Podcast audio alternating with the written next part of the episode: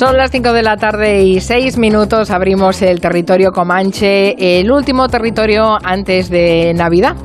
Cerramos la semana con este territorio, ya saben, desde ahora y hasta que acabemos el programa. Aquí tenemos en Barcelona a Miki Otero. Buenas tardes, Miki.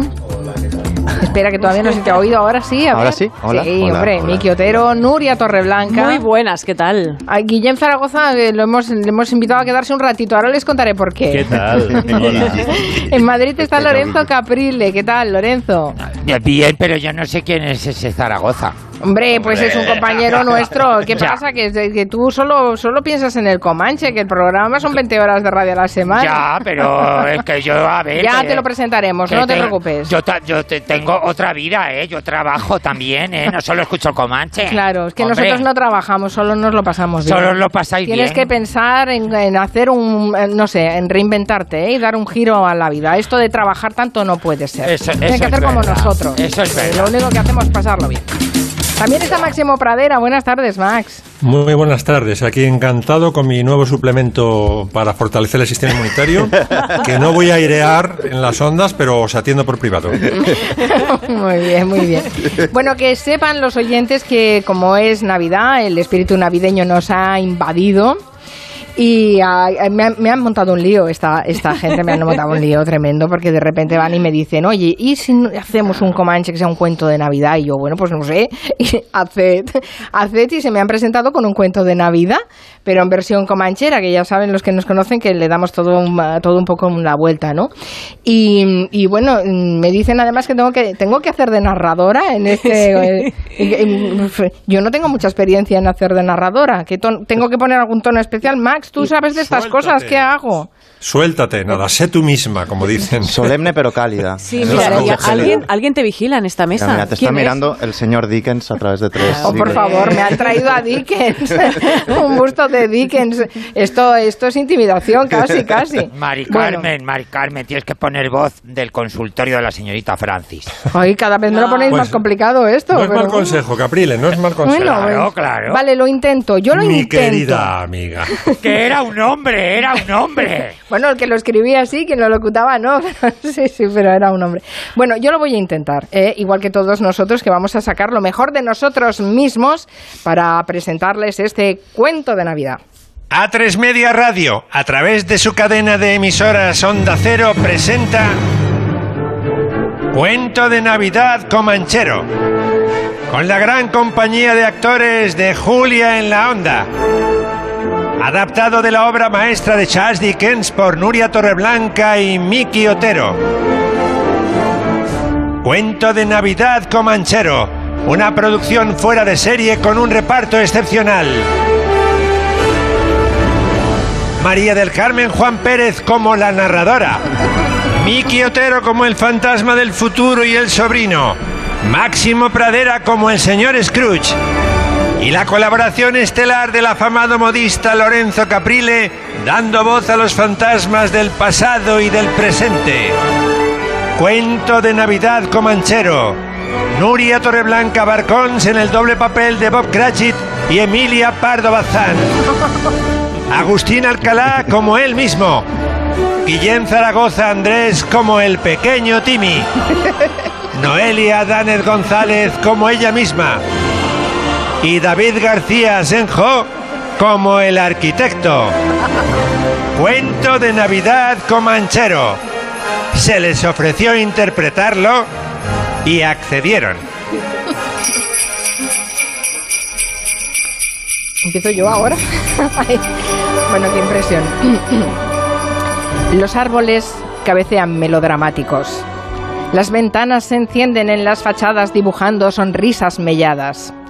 Rafael hace gárgaras en un camerino y un ganador de la lotería, borracho desde el sorteo, acaba de decir su última palabra. Pamplona, con dos polvorones en la boca. Hay más. Los cuñados revisan datos sobre las vacunas COVID en Google para brillar esta noche de paz y discusiones. Los pavos cantan, me sube la bilirrubina tostándose al sol del horno. No queda ni un langostino en el mercado y en un rato no quedará un alma en la calle. Es Nochebuena en el territorio comanche. Una Nochebuena que poco tiene de bueno. Una noche sin fulgor. La niebla aplica un filtro denso a esta escena. Parece una sala de fumadores del aeropuerto de Castellón o una peli de Humphrey Bogart rodada en Valladolid. El frío, cruel, de Estación Delicias en Zaragoza, moja su cuchillo de frío acero en algunas almas, sobre todo en una de ellas, antaño cálida y acrisolada, la de nuestro protagonista, ahora se envuelve en la franela del resentimiento. ¿Dónde fueron las congas al son de Tchaikovsky? ¿Dónde los chistes travestidos en lo más plus? ¿Dónde esa capacidad para explicar la magia de la música clásica y del ingenio de Sherlock Holmes? Arrastremos este pesado portalón, subamos los achacosos escalones, entremos ya en el corazón helado de Scrooge Pradera, duro y cruel como un pedernal del que ningún acero puede sacar ya ni una chispa de generosidad. Él solía ser el primero en cantar, el tamborilero en el karaoke y en recetar complejos vitamínicos, pero hoy no quiere saber nada de la Navidad, ni de la Navidad, ni del Comanche, antaño dos de sus pasiones. Una costra de escarcha helada cubre su figura. ¿Revisa sus libros de contabilidad? Ni eso. Anda jugando al Candy Crush, como Celia Villalobos, pero él lo hace con los mitones puestos, con sus manos de pianista de siempre y sus nuevos ojos de hurón.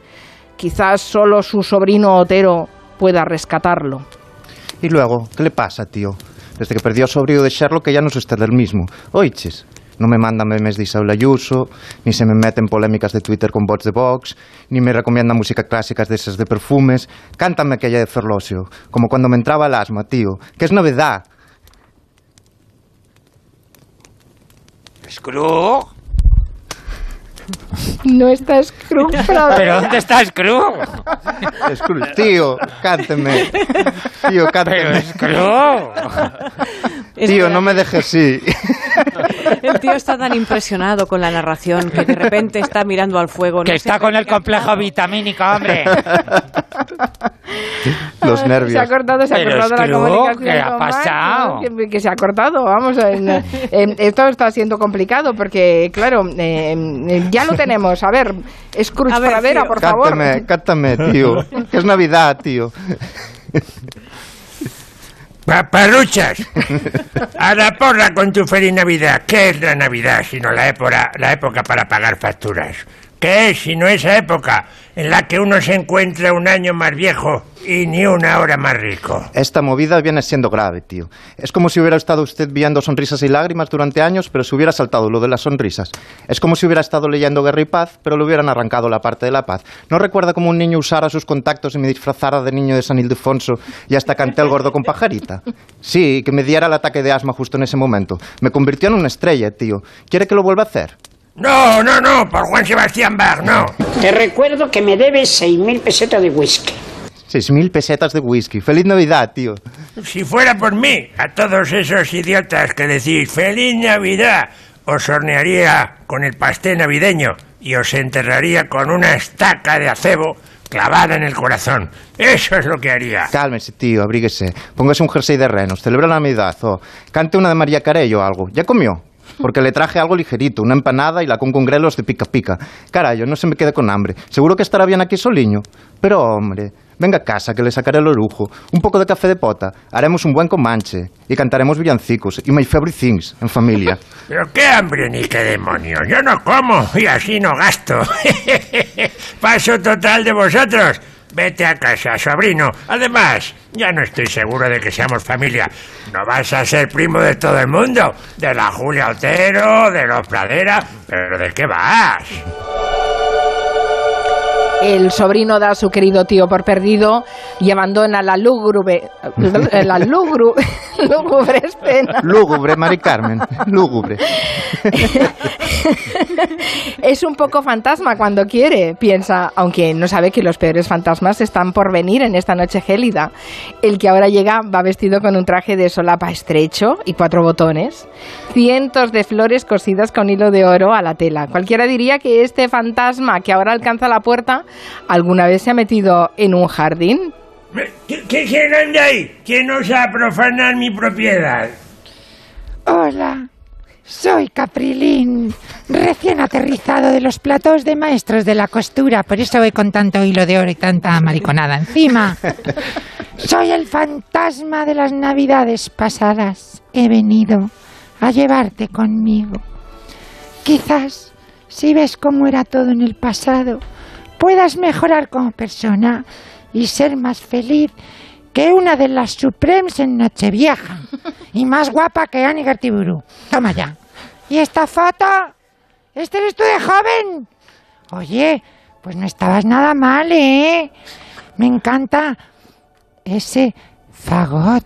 ¿Es un fagot? que llevas en la mano. ¿Qué hacías tú con un fagot en la mano, pillín, eh? Pero cuidado, ya llegamos. Mira, vas a ver lo mal que has tratado siempre a tu, empleado. Bof, Torre Cratchit, que es un santo. Vamos a ver, vamos a ver, señor Cruz. Es que tiene usted una boca de mala folla. Yo esto sí lo digo desde el respeto. He hecho un Belén para adornar el despacho, pero me ha salido gratis total. Lo he hecho con bolas de papel y le he puesto un cagané. Que no le digo yo de dónde he tenido que sacar la... la- Pero qué despilfarro, qué despilfarro, qué majadería, qué peste. Quita ahora mismo esta cosa de mi despacho. Pero por Dios, Scrooge Pradera, ¿te estás escuchando? ¿Pero qué animal eres? Scrooge Pradera. Bueno, hijo, es que siempre ha sido así, ¿eh? Siempre. Te recuerdo que en el Comanche de la Navidad pasada solías escuchar las canciones que Agustín Alcalá te traía desde América. Y también le tratabas fatal. Bueno, eso lo puedo entender, ¿eh? Eso lo puedo entender. Me olvidé que la vida se vive un momento. Hombre, a mí me ponen esto y también trato mal a la gente, ¿eh? Pero bueno. Tengo, tengo que escuchar eso. ¿Pero qué ven mis ojos, Recolcholi? Agustín Alcalá, ¿qué haces aquí? Mira, Max, vengo en son de paz por las fiestas y te traigo una canción del más grande, de Julio. Me olvidé de vivir. La conoces, ¿verdad? Un himno. Es perfecta para ti porque a ti te pasa lo mismo. Te olvidas de vivir, de disfrutar de lo bueno de la vida. Siempre nos pones esas canciones de Ferlosio y te estás perdiendo lo bueno. A Julito, el más grande, nuestro maestro. Me olvidé de vivir. Me olvidé de vivir. Me olvidé de vivir. Me olvidé de vivir.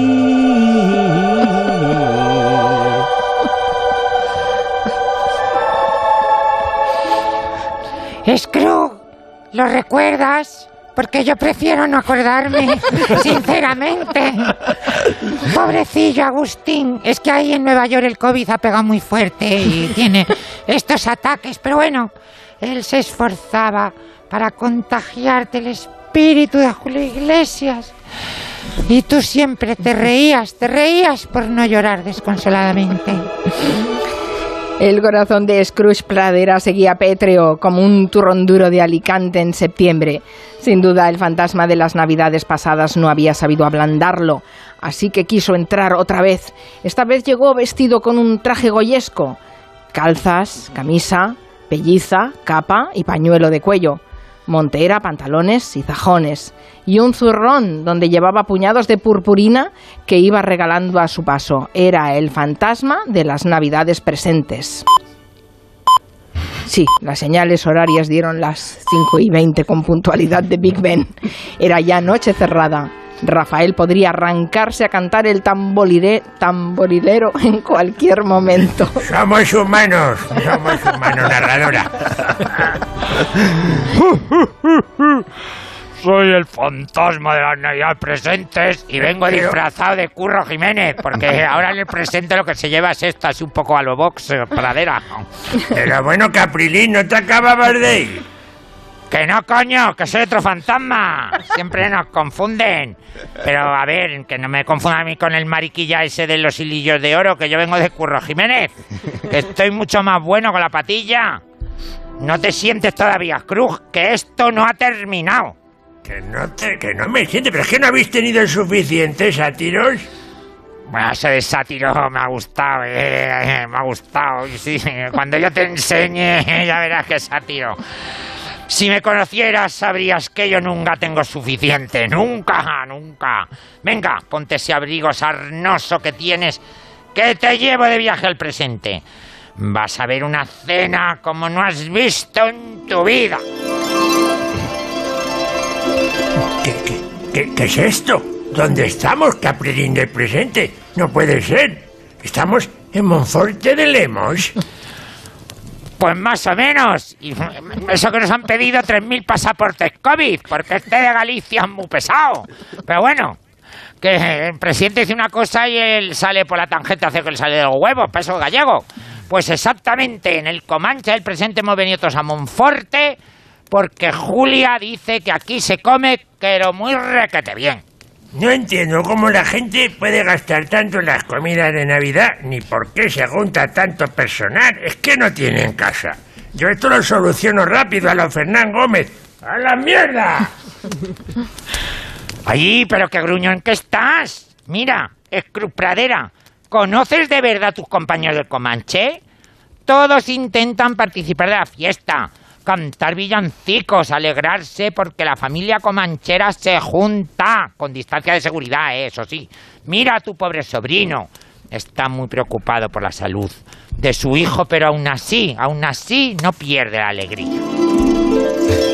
Filliño, te veo mejor cara que ayer y sigues en cama. ¿No le estarás echando cuento para no hacer el deberes?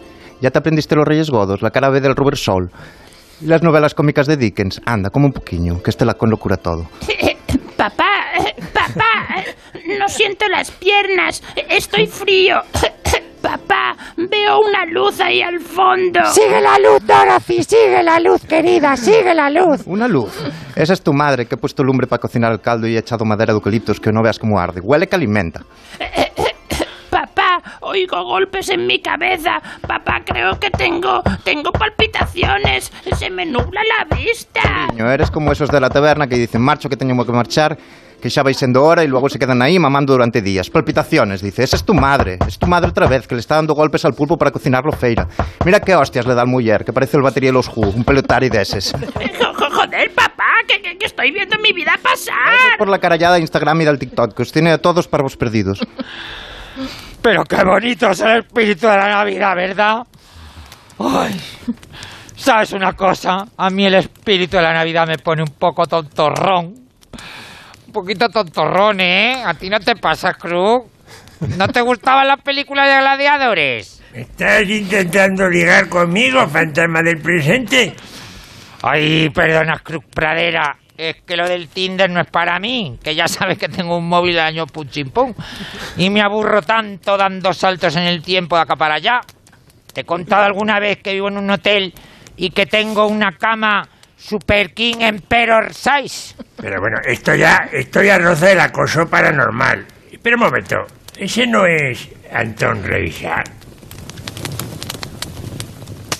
Galicia. Claro. Antón está aquí. Él mantiene vivo el espíritu de la Navidad, no como otros. Y en estas fechas tan señaladas, pues, ¿qué le vamos a hacer? Siempre nos recita que hay cosas peores, caníbal. ¿eh?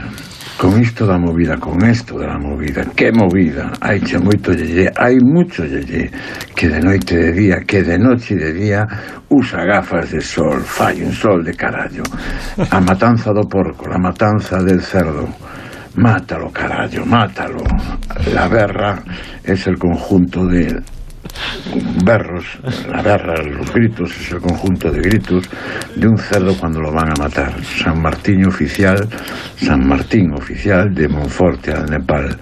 El magosto para agosto, safaris del cerdo, filloas de sangre, Galicia embutida. Fai un sol de carallo, Galicia caníbal. ¡Qué romántico! Es que es súper romántico. A mí estos recitales de Reisa que me ponen como una moto, ¿eh? Que me emocionan. Ay, que, que, que te diga, que, que me pongo yo muy sensible. Ay, con esto de cada cerdo le llega a su San Martín. Espera, esa es Noelia, ¿no? Sí, la que siempre me mete caña y me hace preguntas muy raras. Aunque tengo que reconocer que a veces me hace pensar. Yo en Navidad siempre pienso en Papá Noel y en la masculinidad tan complicada que tiene ese hombre. A ver, compañeras, ¿está más gordo por comerse lo que dejan los niños o se adelgaza por tanto trajín? Y sobre todo, ¿qué hace la mujer de Santa Claus? ¿Esperar ahí tejiendo, calcetando, como Penélope? Hay que hablar de la mujer de Papá Noel. Ya dijo Gloria Steinem que la liberación de Mamá Noel es indispensable para una nueva ola feminista. Noelia, que estás pasada de moda. Que Papá Noel no tiene mujer, hombre, que es gay. Coño, que no te has enterado. Caprirín, no chupes micro, ¿ves lo que te digo? Hace preguntas raras. Joana Bonet también me decía cosas muy raras sobre mi estilo. A mí, a mí, que soy todo un lord mesetario. Oye, y el que está pegado a la tele, ese no es Santi Segurola. Claro, es Segurola, que está viendo un partido del Atleti de Bilbao. Y por eso no nos hace caso. Pero Segurola tiene mucho espíritu navideño. Y mucho espíritu comanchero. Mira, si hasta se ha traído a un pobre a la mesa. Dice que es un chico inglés, un tal Noel, un Noel Gallagher, que dice que ha conocido en un lavabo, pero que haría Segurola en un lavabo.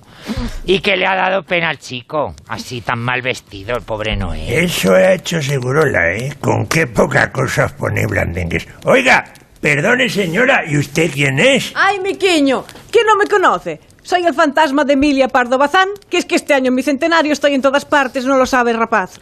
Pase por aquí, pase, que le traje unas croquetas buenísimas, buenísimas. Coma, hombre. Pero que coma más, que está usted muy delgado. Ay, eso es lo que le digo yo a Benito, a mi Benito, que coma más, que está muy raquítico, luego el hombre mucho escribir y me tiene seca. Tantos episodios nacionales y tantos episodios nacionales. Pruebe una croqueta, hombre. Pruebe el bacalao a las torres de Mirás. Pruebe estas patatas a la importancia. Coma, carayo, que no me comió nada. Señora, que no puedo comer más. Calla, calla, que no me dejéis escuchar al rey Satán romántico con el San Martín y los cerdos. Que sigue recitando y le falta un arujo para ponerse a cantar. Galicia Riquitown, Galicia Chiripú, Galicia Cuchi Cuchi, Galicia habla con la boca chea, Galicia habla con la boca llena, Galicia muy mal organizado, fai un sol de carallo, bon Nadal e bon e feliz 2022, comancheros.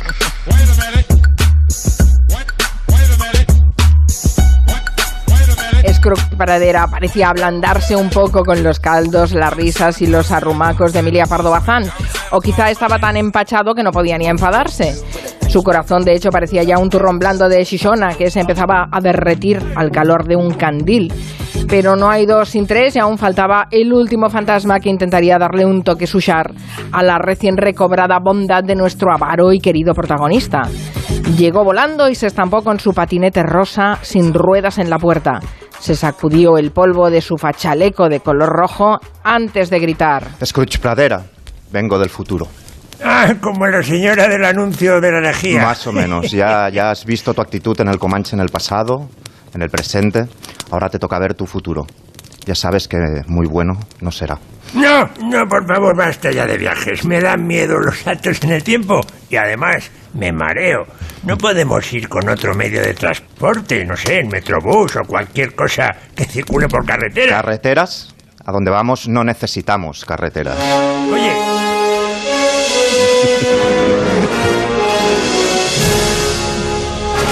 Me suena esta música? A ¿No mí también me suena. en una peli? Sí, sí, a mí también me suena. Quintanilla, ponla otra vez.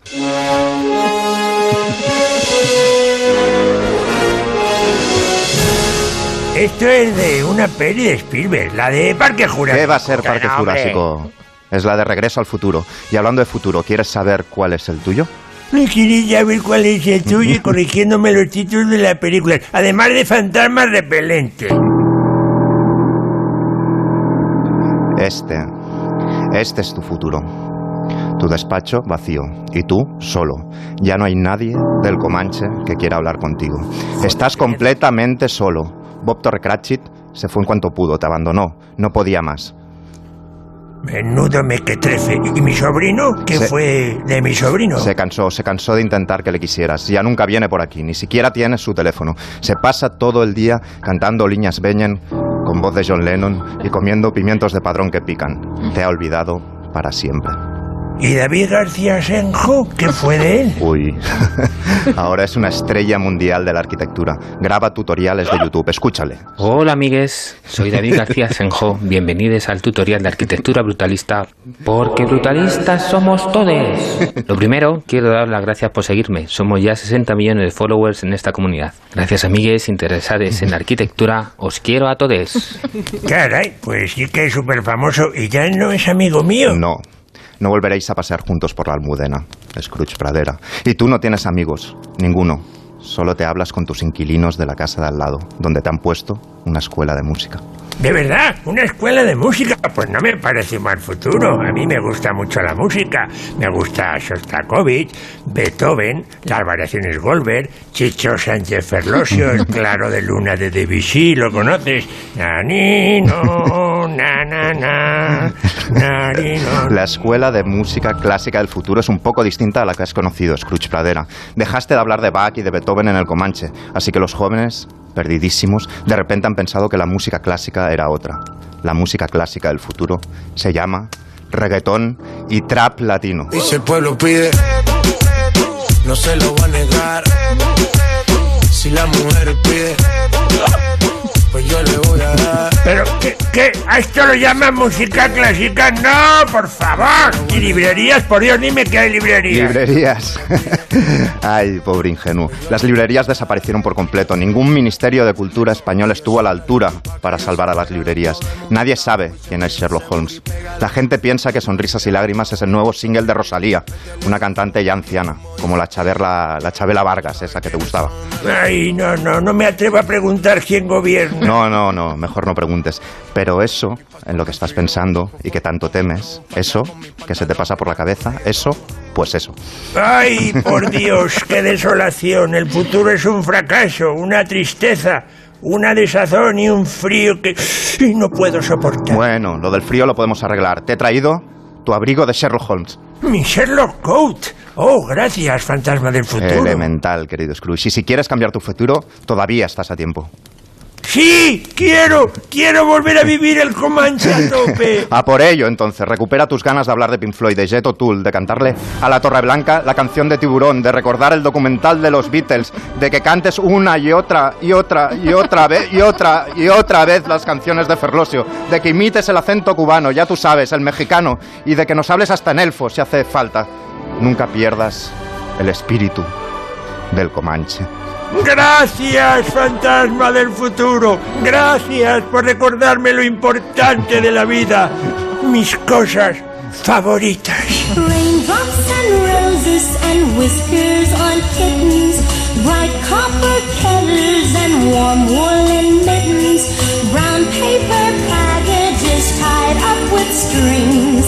These are a few of my favorite things.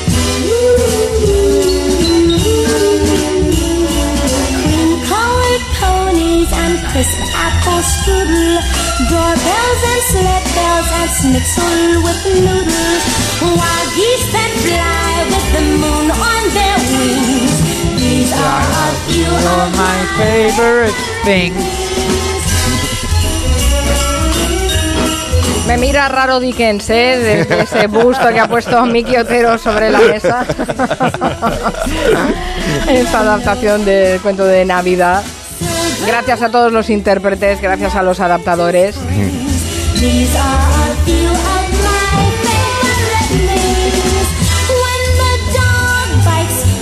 Hemos descubierto a un Lorenzo Caprile muy morcilleador. Ah, no, porque no lo sabía y lo de las morcillas. Y a mí me encantan las morcillas, Mari Carmen. Ya veo, ya. Todo tipo de morcillas. No entremos en detalles. Mejor no. Bueno, después del cuento que no pare la ilusión comanchera, ¿eh? que nos, eh, todos nos hemos pedido unas canciones ideales para reunirnos en Nochebuena.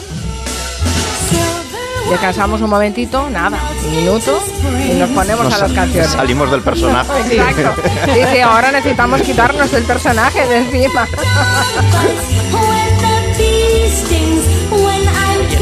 Esta versión es maravillosa.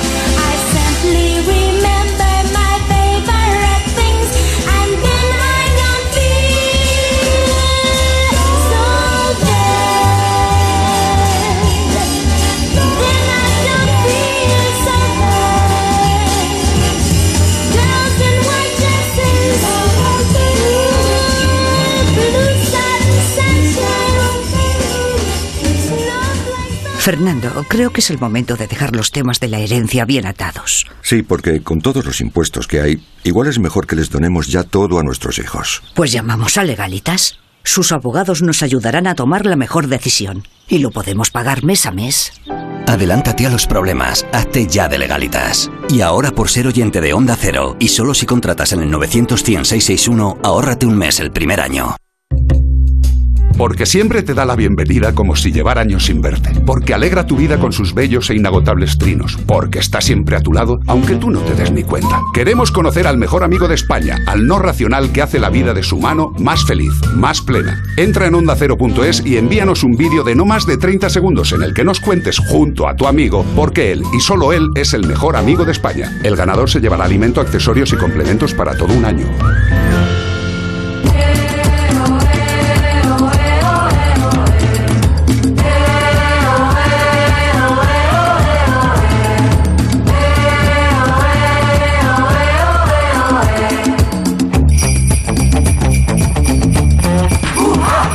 Pare la ilusión comanchera. Aquí todos hemos elegido también unas canciones ideales para reunirse en Nochebuena, porque eso es lo que toca, los que se pueda, y los que no, pues eh, a través de Zoom, ni que sea, ¿no? Porque son unas navidades un poco diferentes. Ya lo fueron el año pasado, nos las prometíamos muy felices este, pero bueno, eh, lo que hay es lo que hay. No sé, Máximo Pradera, eh, ¿qué vas a hacer esta Nochebuena? Bueno, como el señor Scrooge, debo decir que ha entrado muy poca publicidad de que vamos a vivir del aire. Pues sí.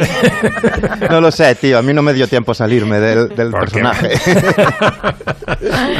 Bueno, porque es un día especial, hombre. Hemos pedido que nos dejen disfrutar de, de la radio y del tiempo que tenemos. ¿no? Bueno, pues yo traigo dos canciones para, para estar muy bien con los amigos. Una es mi villa- villa- villancico favorito, que ya sabéis que, mm, bueno, traje una versión así como de musical que hice con varias voces. Hoy traigo una versión bastante más potente que la de Ella Fitzgerald. El villancico es Merry Little Christmas y me gusta porque eh, aparte que me gusta la película, es una- un villancico que salía en Cita en San Luis.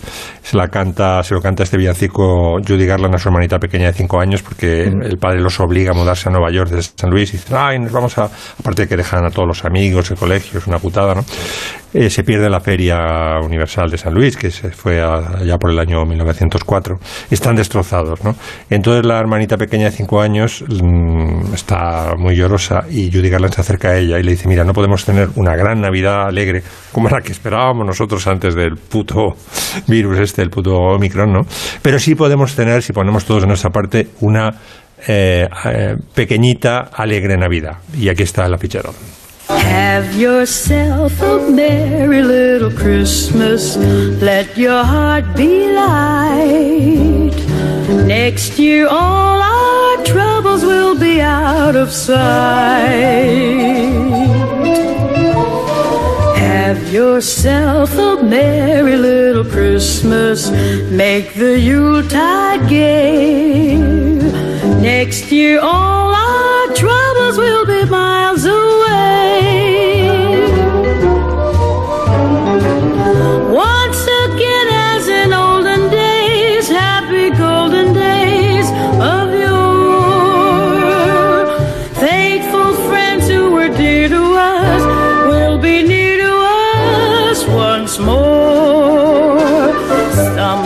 Impresionante esta mujer, ¿eh? Da un buen rollo. Es fantástica, sí, sí. El arreglo este da buen rollo, porque el- la versión de la película la verdad es que es un poco lacrimógena, pero bueno, la letra del villancico está muy bien y, y bueno, tengamos una, una, aunque sea pequeña y mascarillada Navidad y olvidémonos de... Bueno, y sobre todo tengamos en cuenta, Carmen, las buenas noticias, que es que en Sudáfrica está bajando la, Sí, sí, sí. el contagio. Eh, Pfizer saca ahora una medicina para en los primeros cinco días recuperarte del, del contagio. O sea, vienen poco a poco buenas noticias y Hay no, que para- pensar que el futuro eh, está- estará mejor que ahora mismo, pero es- sí, está, muy bien si tengamos una pequeñita y alegre Navidad. Bueno, y la segunda canción que traigo es de Lucho Dalla, que parece que está escrita ahora. Se llama eh, L'anno que verrà, subtitulada eh, Caro amigo te escribo, querido amigo te escribo.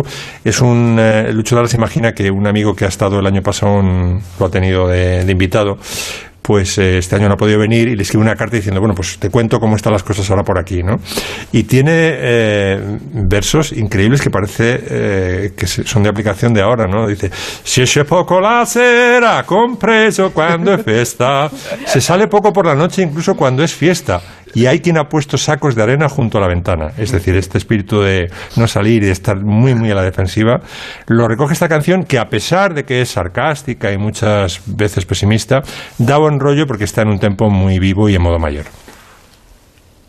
Caro amico ti scrivo, così mi distraggo un po'. E siccome sei molto lontano, più forte ti scriverò. Quando sei partito c'è una grossa novità. L'anno vecchio è finito ormai, ma qualcosa ancora qui non va.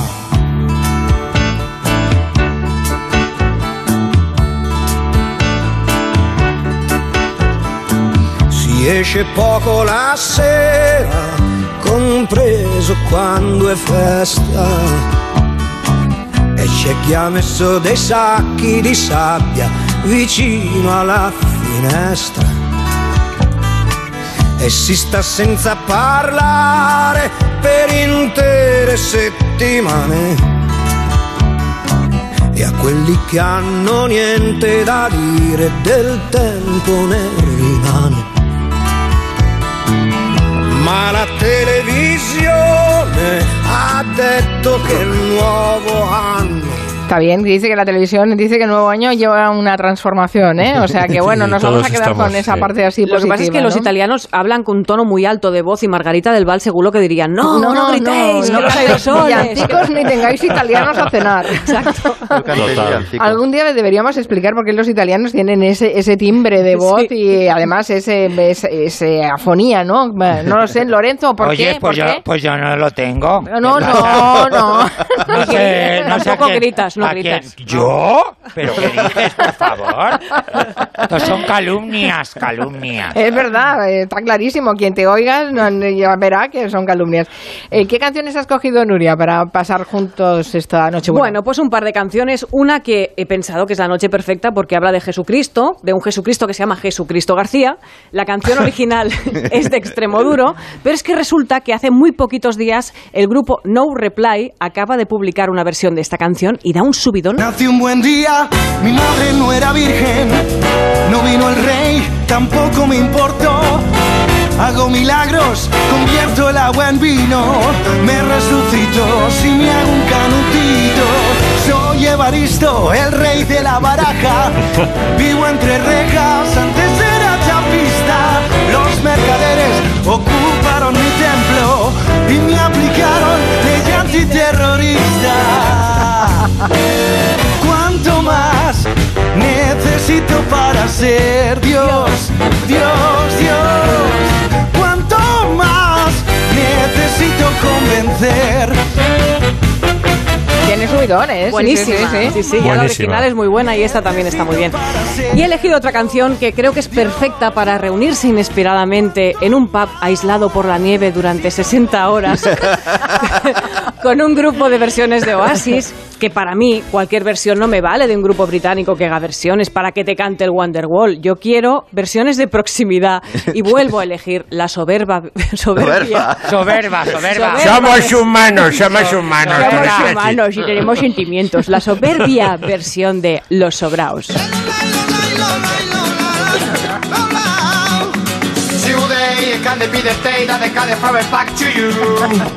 You. By now, the sun is so hungry, and last body got it too.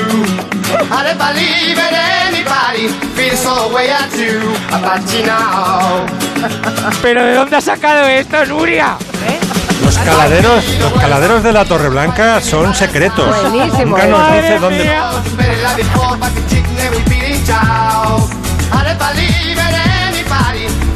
Bueno, está claro que Capriles se la, se la apunta en su playlist, ¿eh? Soberba. Es, es- es soberba. ¡Es soberbo! ¡Es soberbo! La palabra es soberba.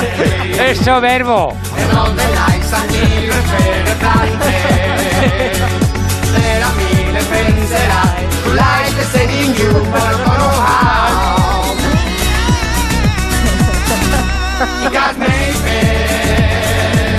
You encanta, me encanta esta versión. El mejor regalo de Navidad, Nuria, mil gracias.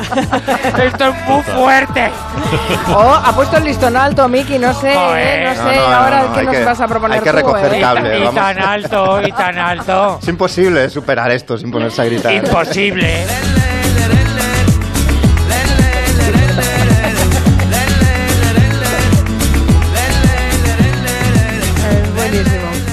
No, no, yo, yo voy a optar por, por, por ir al recogimiento. Una de las grandes voces del soul, uno de los reverendes de, de reverendos del soul, que es Solomon Burke. Tiene una canción que es Present Christmas for Everyone, que es preciosa, mira, te empieza así. Oh, this is gonna be a groove for me. It's gonna be a little something different, but we're gonna give it to them anyway. Are you ready? Come on. We wanna give out a present to everybody this Christmas. All around the world, for every man, woman, boy, and girl. Are you ready right now? Come on. Me gustan las, las intros con que te van Estás esperando, ¿eh? Ahora, eh, creo que empieza ahora. Y habla de que quiere darle regalos a todo el mundo. Around the world, something mighty sweet to see. If only if I just had a present for everyone under one great big Christmas tree. Every boy that wants a brand new toy.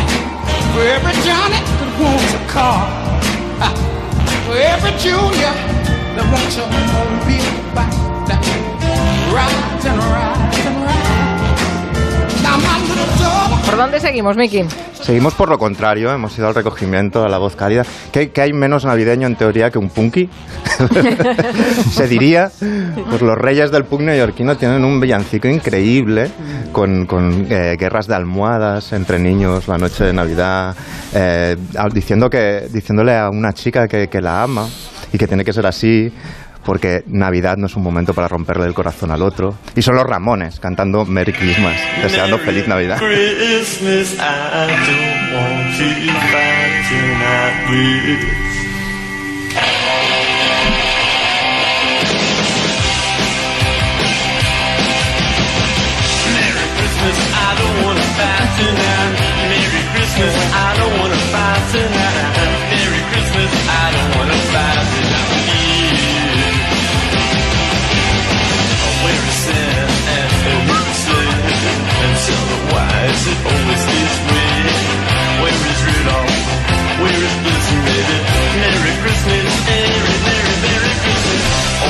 Children are tucking their beds. Sugar fairies dancing in their heads. The whole body so excited. I love you and you love me, and that's the way it's got to be. I knew it from the start. Ain't the time for breaking each other's Qué marchosos estáis realmente, ¿eh? Para la Nochebuena. Oye, Caprile, ¿qué regalo quieres esta Navidad? Ay, es que me da un poco de vergüenza. Ah, Mira, si estamos ojalá... entre o- amigos y no nos escucha nadie. Pues ojalá que me esté escuchando, Mari Carmen, por favor, que me A esté ver, escuchando. a ver, a ver. Pues mira, creo que el que lleva el tema de las basuras en el Ayuntamiento de Madrid se llama Borja. Nombre proletario donde los haya, Borja. Por favor, Borja, revisa los turnos, que por mi calle pasan, he llegado a contar 12 camiones todas las noches, de una a tres. Eso es Papá Noel trabajando, Lorenzo. No hay quien descanse. Borja, por favor, ten piedad, ten piedad. No hay quien descanse con estos turnos de la basura. Y chico, si la ciudad estuviera limpísima, yo lo entiendo, pero sigue igual de guarra que siempre, incluso con tus 12 camiones. ¿Será lo que dice Miki? Borja, será- revisa las subcontratas, te lo pido, por favor. Que yo no soy sospechoso de ser del otro lado, soy de los vuestros, Borja. Es una crítica constructiva. Borja, apiádate. Bueno, pues nada, nada. Por se lo- favor. Se lo, pides a Papá Noel, me parece muy bien. Por Eh, favor, dedica- Borja, Bor- Dedícale a por Borja favor. alguna canción. a Pero si lo cambiado los cristales y todo, me han puesto unas, unas, unas ventanas tipo Star Trek y se sigue oyendo. Fíjate. Mari Carmen. Ay, por favor. Bueno, dedícale una canción a Borja, a ver si te hace caso. Venga. Pues no sé, le había dicho yo a Nuria un par de ellas, pero no sé cuál habrá cogido. Pues, Uy, esta. Ojalá. Mira, Last Dance, la última noche de los camiones de basura. Por favor, Borja, por favor, te lo pido. Qué buena. Ay, yo con esto me echo a llorar, ¿eh? Me vais a perdonar. Me trae muchos recuerdos esta canción. Del estudio 54, Sí. ¿verdad, Lorenzo? Madre Cuando mía. llegas. Claro. Eso sí que eran tiempos felices. Ya, entrando, entrando con un Nah. caballo blanco, ¿verdad? En la Pero discoteca. esos años 80 que hemos vivido, los que tenemos una edad, ahora serían impensables. Hacíamos muchas burradas. ¿Por qué llora, pequeño?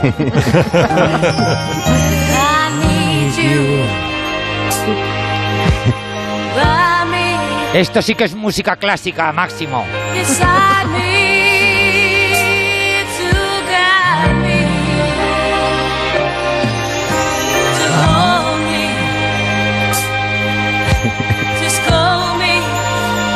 Esta intro la cantas en Albornoz, ¿no, Lorenzo? No, porque Y aquí entonces estaba- cuando entre el tema, la estrofa... Te creías que era una canción agarrada y cuando ya empezabas tracatrá, Ahí mira lo que pasa. Ahí viene, ahí viene. ahí Mira lo que pasa. Mira lo que viene. Te daban un empujón y a tomar por culo.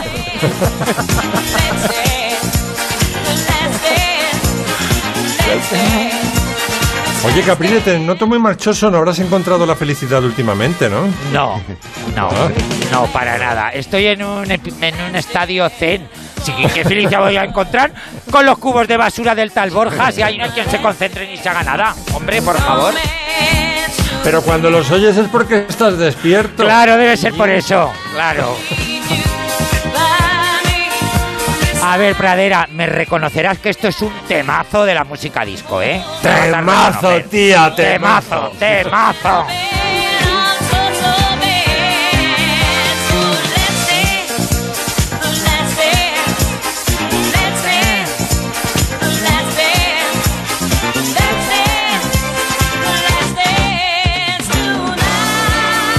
Caprile, ¿tú hacías coreografías cuando eras una jovencita?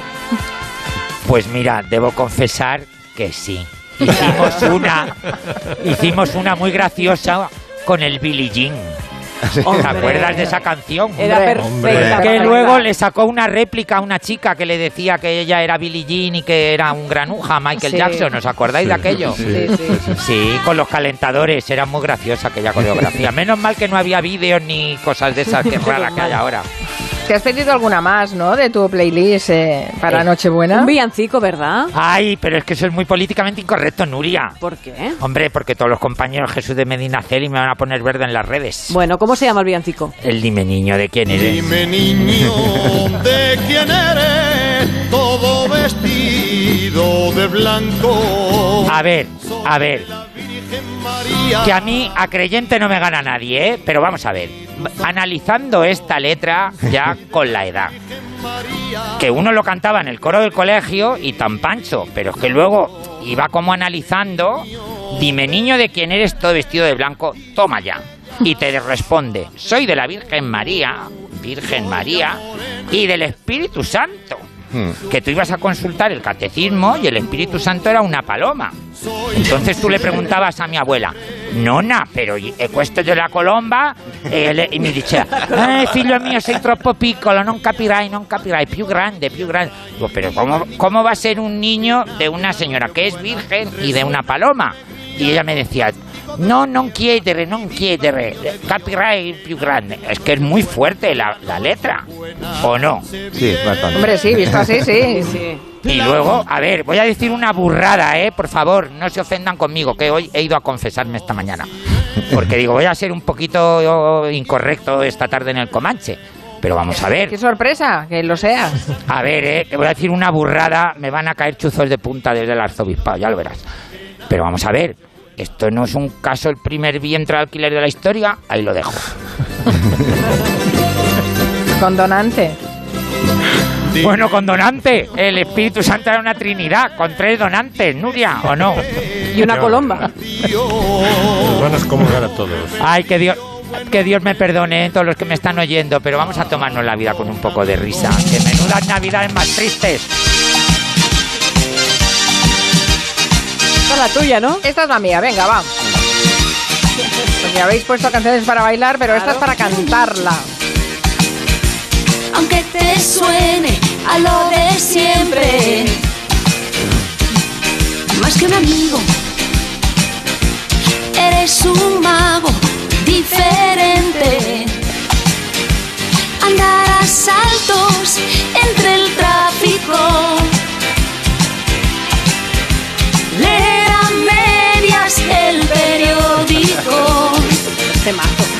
¿Quién no la ha cantado en un karaoke? ¿Eh? Nuria muchas veces, ¿eh? Por los coros que está haciendo.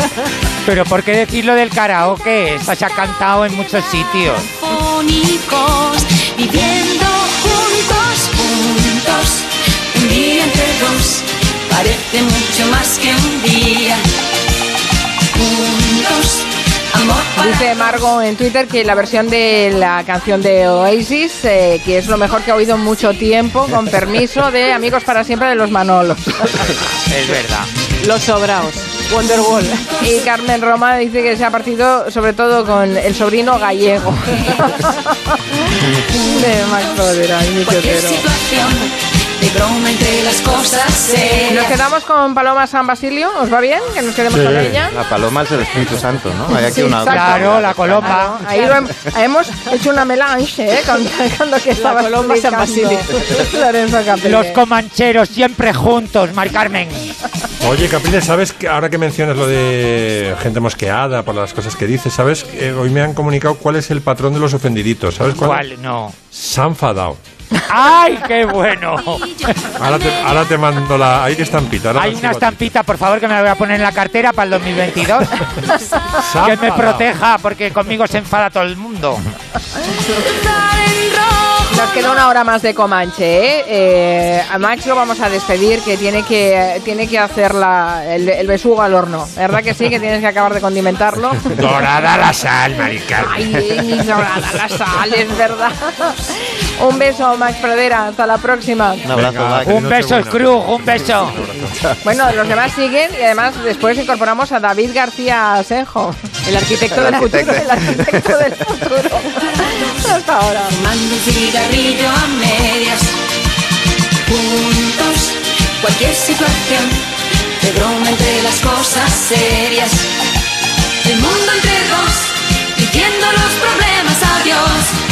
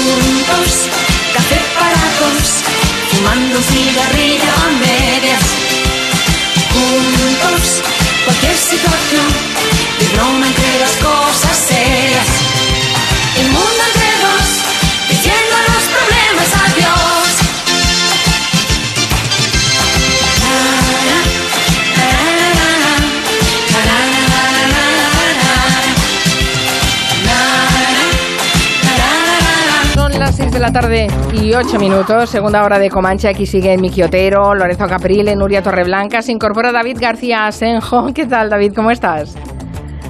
Hola, buenas tardes. ¿Qué tal? Hola, buenas tardes. También conocido como el arquitecto del futuro, ya te hemos oído, ¿eh?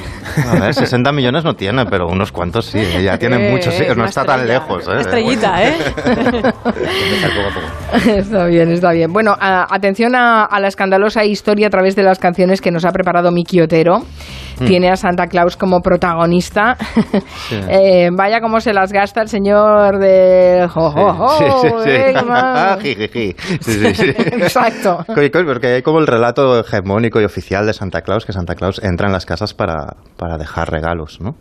Pero hay quien piensa que no, que hay un relato alternativo, podría entrar por otras razones, ¿no? Y entonces yo he preparado a través de tres canciones este relato alternativo, ¿no? Sabéis, como en la peli Rashomon, que se explica el mismo hecho desde muchos puntos de vista, ¿no?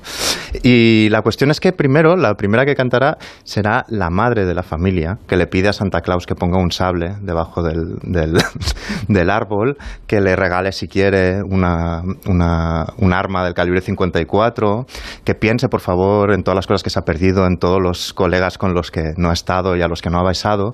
Y es como que Erza Kitt, con este jazz vocal, en esta canción que es Santa Baby, le pide a Santa Claus que, digamos, la visite, ¿no?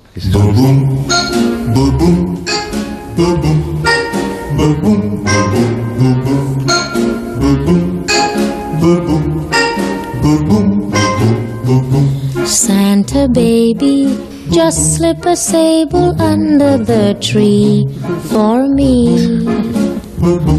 Been an awful good girl, Santa baby, so hurry down the chimney tonight.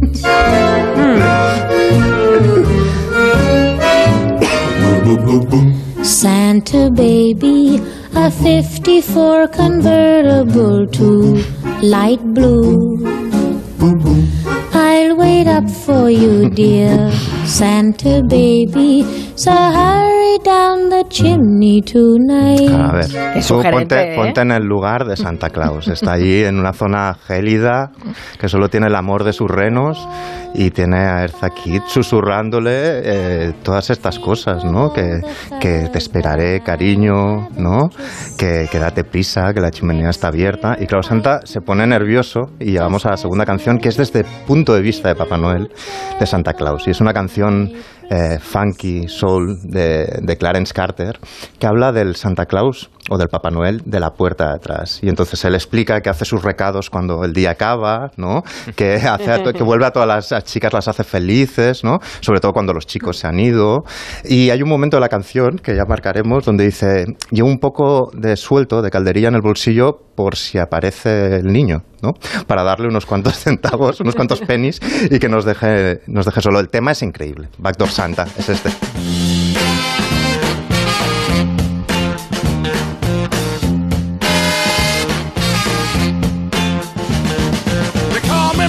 Santa. I make my runs about the break of day. They call me backdoor Santa. I make my runs about the break of day. Oh, oh, oh. I make all the little girls happy while the boys are out to play. Qué tío. Ahí lo lleva.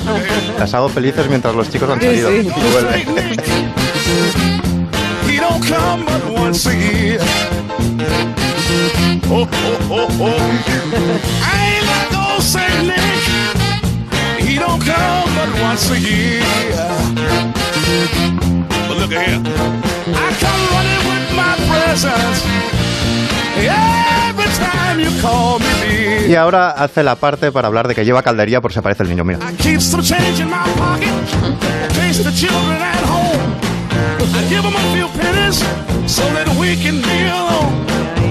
I leave the back door open so if anybody smells a mouse, it would no Santa O sea, in aquí. Santa en versión hago de trabajitos caseros. Claro, ¿no? pero hemos tenido a la mamá que llama Santa, tenemos a Papá Noel que se viene arriba, aquí a ritmo de funk, y entra por la puerta de atrás.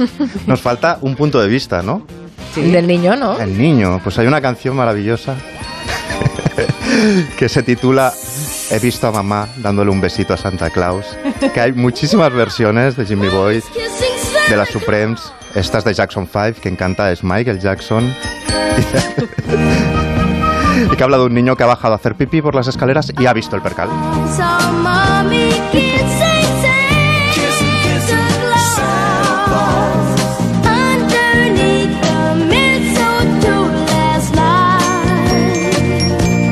Dice, mamá le hace cosquillas por debajo de la barba.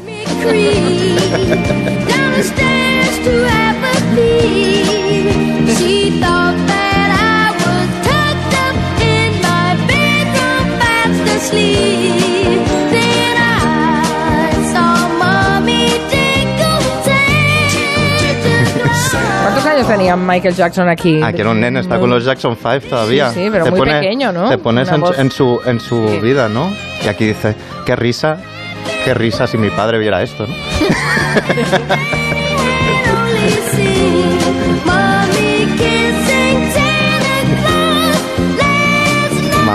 Mamá besando a Santa Claus esta noche. Y al final de la canción dice, y se lo voy a decir a papá. ¿Ves? Estos americanos hacen villancicos con sentido del humor. I really did see mommy kissing Santa Claus. And I'm gonna Hombre, los nuestros también tienen. Aquí lo ha dicho. Aquí lo ha dicho. eh, He visto, la he visto a mamá besando y se lo voy a decir a papi. Sí, my. Sí, sí, sí, se lo voy a decir a papi. Eh, no, que digo que también aquí hay villancicos graciosos que están bien. El problema es que no, no, no se innova, no se innova en el mundo del No, villancico, ¿no? No hay mucho mercado. Bueno, antes nos ha puesto un villancico Lorenzo Caprile que ya, ya hemos quedado, ya nos ha dejado claro que la letra es muy interpretable también, ¿no? Era, era muy gore, la letra era, Era- un poco gore. Un poco gore. Pero en general si los analizas ahí, eh, te llevas auténticas sorpresas porque muchos no se entienden. Esto sí que se entiende. Se entiende perfectamente. El niño lo entiende perfectamente El niño lo que lo está entiende pasando. perfectamente. Qué voz, eh, por cierto.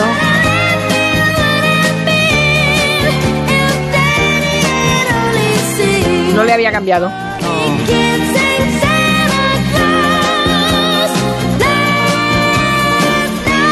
Tan mono que era Michael Jackson en esta época. Michaelito.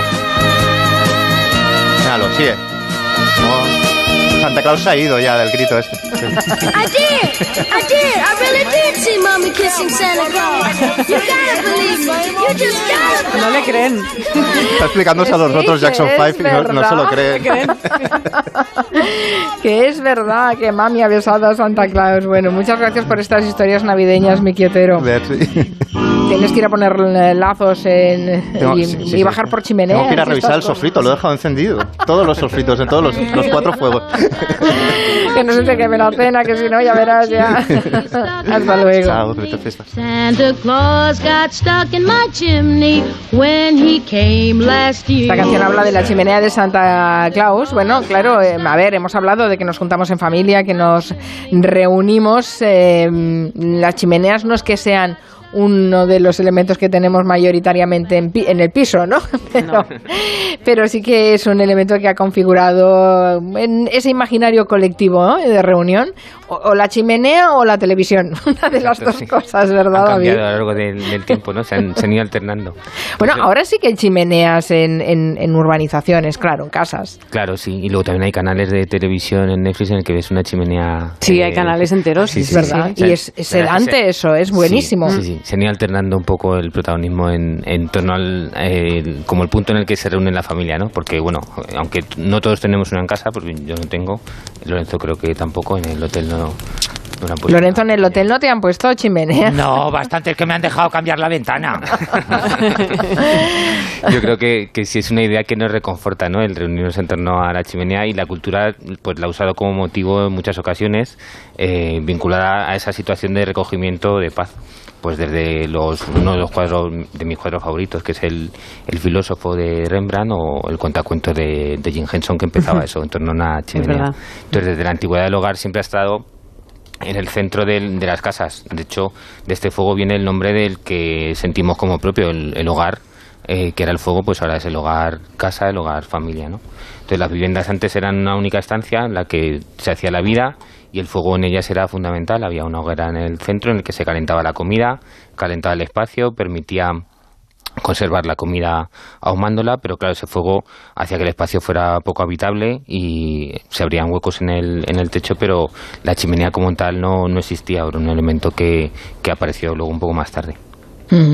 Eh, yo recuerdo, mm, bueno, claro, es que si el tiro de la chimenea no está muy bien hecho, puedes acabar ahumado tú, ya, Claro. para los restos, ¿no? Claro, ese es el, el problema que, que ha tenido la chimenea, pues que a lo largo del tiempo pues, ha ido perfeccionando su, su mecanismo, porque hay que controlar la cantidad de aire que entra, que circula para que evacúe el humo y también hay que tener en cuenta que no tiene que, que ahogar la llama, tiene que eh, impedir que el humo entre de nuevo en la estancia y nos, y nos ahogue y también la chimenea tiene que impedir que el agua de la lluvia de lo- en los climas húmedos apagara, apagara el fuego. ¿no? Entonces, como sistema de calefacción realmente hasta un cierto tiempo fue ineficiente porque no se pudo diseñar todo correctamente, podía salir todo el aire caliente por la chimenea y además creaba ventilación con el, con aire frío, Y lo que se usaba antes como sistema de calefacción eran las glorias, que eh, ya Sí. lo hacían los romanos, que era más que una chimenea, era un fuego que se abría en el exterior de, de las, mm, de las casas o de las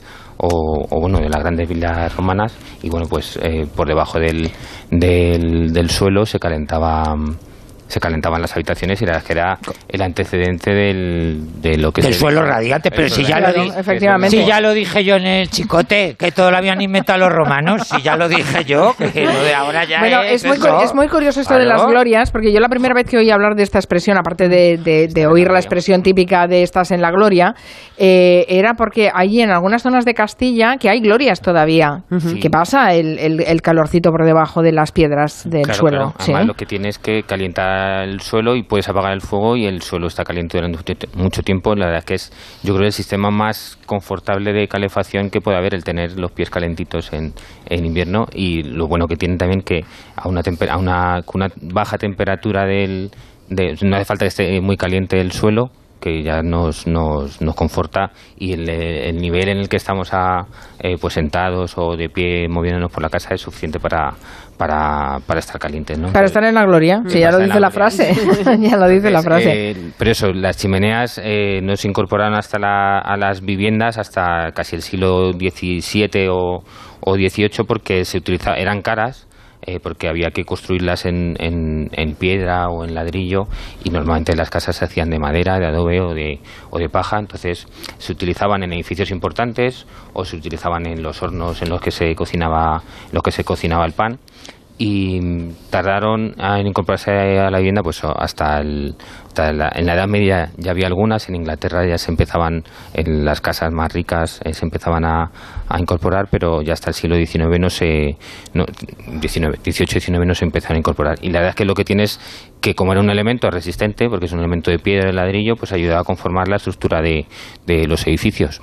Un profesor me decía que si entendía si veías un edificio en su cubierta y las chimeneas estaban bien colocadas, eh, era señal que era un buen arquitecto el que había detrás, porque estaban las chimeneas colocadas donde tenían que estar. Eh, hay que colocar ahora chimeneas para todo, chimeneas para, bueno, no tanto chimeneas para calentar, pero sí chimeneas para evacuar el, el aire de cocinas, de baños y demás. Y si ves un edificio que está lleno de chimeneas puestas al tuntún, es un edificio que está como, como mal controlado, ¿no?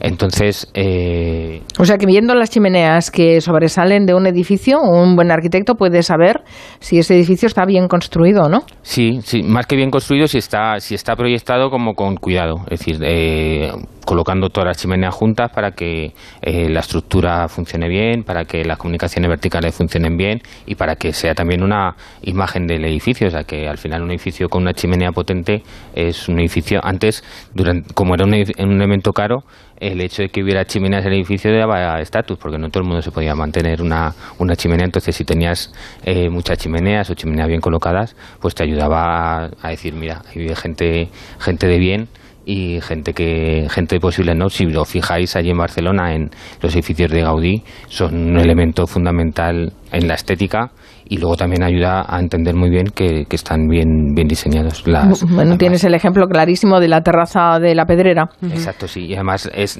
esas formas de, de, la, de los remates de las chimeneas de Gaudí lo que también ayudaban era a que funcionara bien la, la ventilación en el interior de la, de la chimenea. Eh, estos huecos, estas formas, hacían que el aire circulara bien y permitiera eh, que se extrajera el aire del interior y que funcionara. Y han hecho un estu- hay un estudio de, de unos arquitectos de la Universidad de Cataluña que han estudiado cuáles son las formas de, estas caperuzas, de las chimeneas, cuáles funcionan bien y cuáles funcionan mal.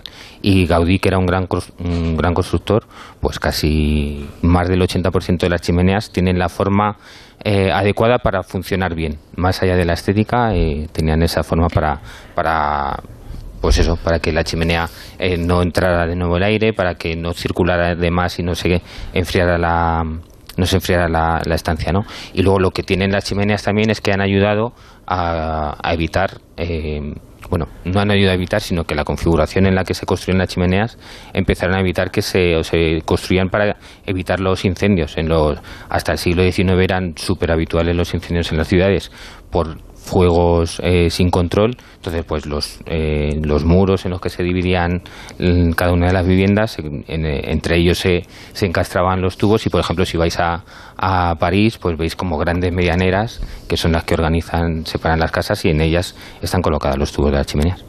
Meto morcilla, meto morcilla. Sí, sí, claro. Mira, fíjate si eran rarísimas las chimeneas, como bien dice aquí nuestro multimillonario youtuber, que en Madrid todavía se sigue llamando a una plaza la de la casa de las siete chimeneas, que ya no hay ni rastro de aquella casa, que data del siglo XVI, que por lo visto ahí Felipe II tenía sus amantes o no sé dónde, donde está ahora la famosa Plaza del Rey, nunca mejor dicho. Mm. O sea, Es que el Ministerio de Cultura ahí. el Ministerio de Cultura, que se sigue llamando la Casa de las Siete Chimeneas, que no hay ninguna Que chimenea. ya no hay por lo ninguna. visto. Pero, como bien dice mi compañero multimillonario, fíjate si debía ser excepcional que en pleno siglo XVI hubiera una casa en Madrid, en el pleno centro, con siete chimeneas. Aquello debía ser, vamos. Claro, de el, rica- el acabose. De ricachos absolutos, claro, un casoplón de ricachos absolutos. Es que realmente no lo había pensado, ¿eh? pero es cierto que en- no solo tiene que permitir que el humo circule, es que eh, que no puede, claro, podría, si no está bien construida, ahogar el fuego que está ahí, ¿no? Claro, claro. Si, si la, la ventilación es demasiado grande, pues el fuego no, el fuego, el, el fuego pues se acaba, se acaba apagando. Entonces Y, hay que y- tener y mucho Gaudí, cuando diseñó sus chimeneas, pensó que Papá Noel tenía que bajar por ellas. No, porque no Creo- cabe. Creo que no, porque era muy religioso y era más de los Reyes Magos, ¿no? Oye, de todas maneras estoy pensando, vale, si las chimeneas son una cosa en el fondo reciente y de gente pudiente, en las cabañas donde se vivía, ¿qué, qué- qué se hacía? Eh, ¿Cómo se, porque allí se cocinaba también o se, cocinaba, salía se- fuera. pero se abría un, un hueco en el, en el tejado y ya está. Y, se- ya está. se Y, cer- y- y la y verdad cuando que llovía, cuando pues, llovía, pues, eh, se cerraba, se aguantaba. se cerraba el hueco y, y luego es que eran eh, espacios eh, pues totalmente insalubres. O sea, el, eh, eran casas pues en las que se vivía en, en muy malas condiciones. Y muchos se quemaban, ¿eh? Claro, Claro. se Pobrecillos. ahumaban, se, sí. Se ahumaban ellos mismos. Sí, sí. Y David, aparte- ¿y, y tú recomiendas chimenea o estufa de leña o de pellet? Depende del espacio. Eh, bueno, pues en casa de mi abuela, eh, lo que había, bueno, en mis abuela había una chimenea esta que ponías el leño y te calentaba la, la estancia. Lo que pasa es que la chimenea tiene, eh, eh, había estufa, perdón. Lo que Mm. la chimenea lo que tiene es la, el- lo bonito de ver el fuego arder, ¿no? Ver la llama y ver, y ver todo eso. Eh, yo me pondría una chimenea. Pero ahora hay muchos tipos de chimeneas que se pueden poner incluso en la pared con un poco de... Con, eh, ¿qué, qué- qué tipo de...? Incluso de gas. De gas ponen, Sí, ¿no? Sí, sí. Claro, ahora lo que se han hecho son chimeneas que ya no tienen relación con la estructura del edificio, funcionan pues eso como un elemento de mobiliario. Por ejemplo, Miguel Milá tiene un par de diseños preciosos que están hechos en chapa de acero, que esa chapa se calienta y la puedes colocar casi en cualquier esquina, incluso en el centro del salón.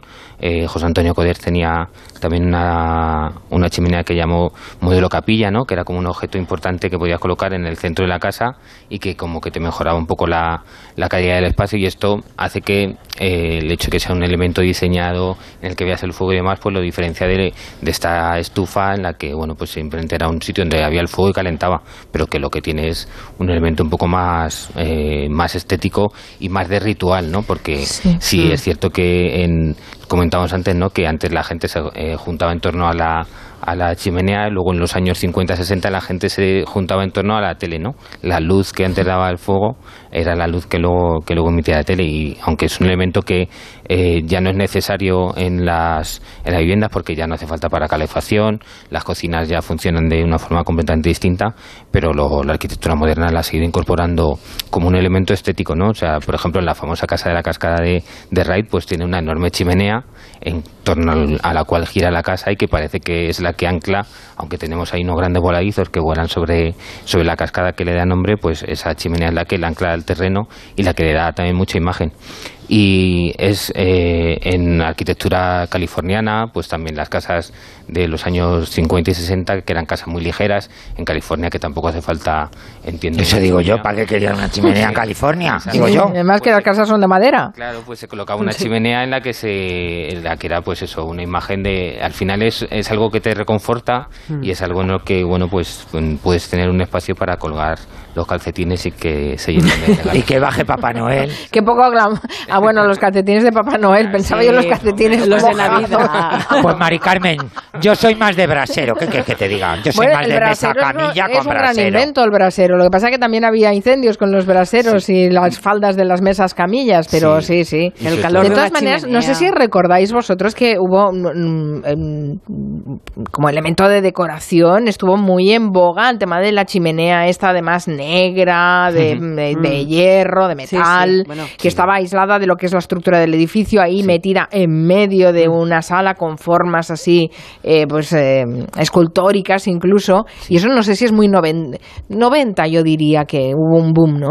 Pues es posible, pero mm, yo creo que incluso anterior, ya en los años 60, cuando ya eh, era un elemento en el que no contabas con él, pues eh, era pues un elem- eh, cuando empezó el diseño en España, que eso pues a partir de Miguel Milá y demás, eh, sí se incorporaron como lo que pasa que sí es cierto que eh, son caras, tienes, eh, aunque la parezca que la puedes colocar en cualquier sitio, al final necesitas un salón grande si la quieres colocar en medio. En, en mi salón no cabe. no, no. Bueno, y además es que es eso, ahora los pisos que son pequeños, evidentemente ningún arquitecto decide poner una estructura de chimeneas porque el- No, es ocupan espacio y no sirven para nada. Y sobre todo que necesitas una distancia mínima. El fuego emite un calor Sí, que sí, necesitas, sí. ¿verdad, y, David? Y No aparte al, al vecino, ¿no? O sea, no puedes poner una... O sea, le estás calentando el, el, el- el salón al vecino si lo colocas en, en- en el muro medianero, ¿no? O sea, Claro. es, es un elemento que es más... eh, sigue siendo un- como un símbolo de estatus, ¿no? Ya, porque pues es que me estás haciendo mm, recordar las eh, em, los edificios de Núñez y Navarro, casi todos venían con em, eh, em, chimenea en la pared medianera, ahí puestas, sí señor. Y normalmente, si tú vas a un edificio de estos, las ves llenas de plantas dentro, porque Claro. no se usan, no se usan para, para, para encender el fuego, porque a saber, y Claro. no solo eso, además es que ¿Dónde guarda la leña?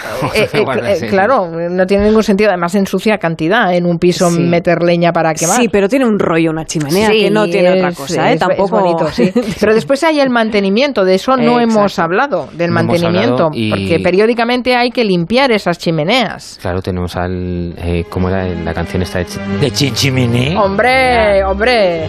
de Mary Poppins. Chim chimney, chim chimney, chim chim chiree. A sweep is as lucky as lucky can be. Chim chimney, chim chimney, chim chim chiroo. Good luck, we're up off when I shake hands with you. Oh, blow me a kiss.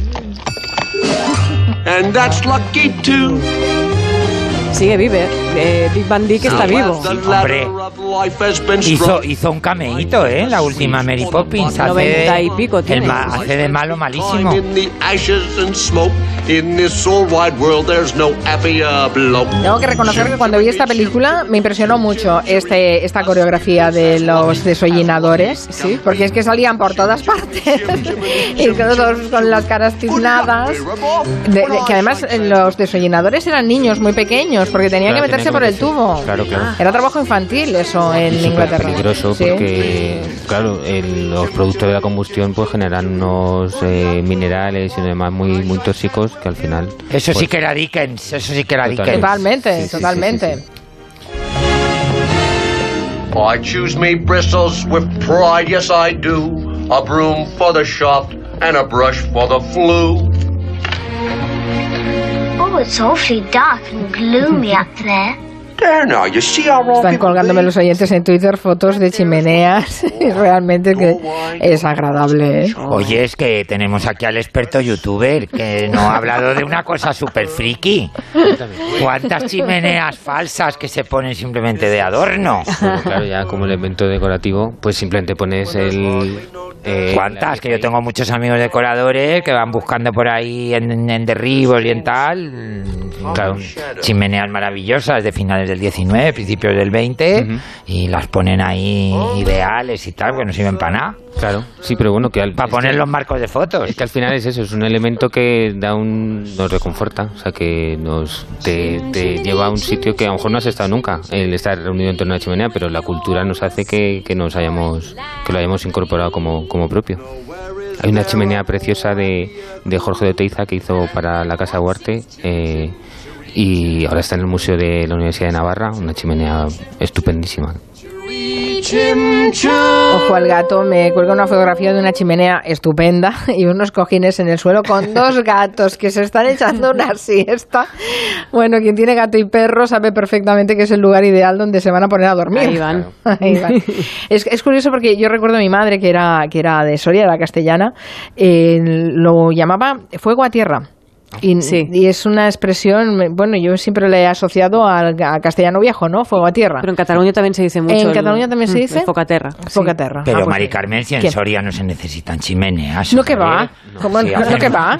Un clima, un clima por Sí, eso. En invierno. Maravilloso. llega- Llegaba la nieve a las rodillas, por favor. Suerte que tenían mantequilla. Nah, que se, sois unos blandengues. Ahí no hace frío, hombre, por favor.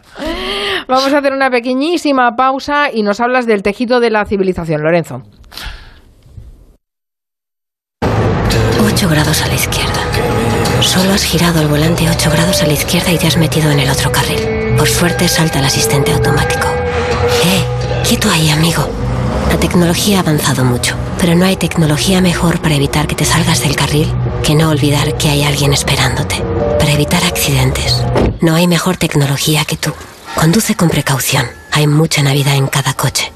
Dirección General de Tráfico, Ministerio del Interior, Gobierno de España. 5.300 millones de toneladas. El tamaño de cinco Bernabéu. No se libra ni el dato. Este año fijo que nos cae. ¡El cometa gigantesco! ¡Vamos a morir! Seguro que sí. No mires arriba, la comedia de Netflix con Leonardo DiCaprio, 24 de diciembre.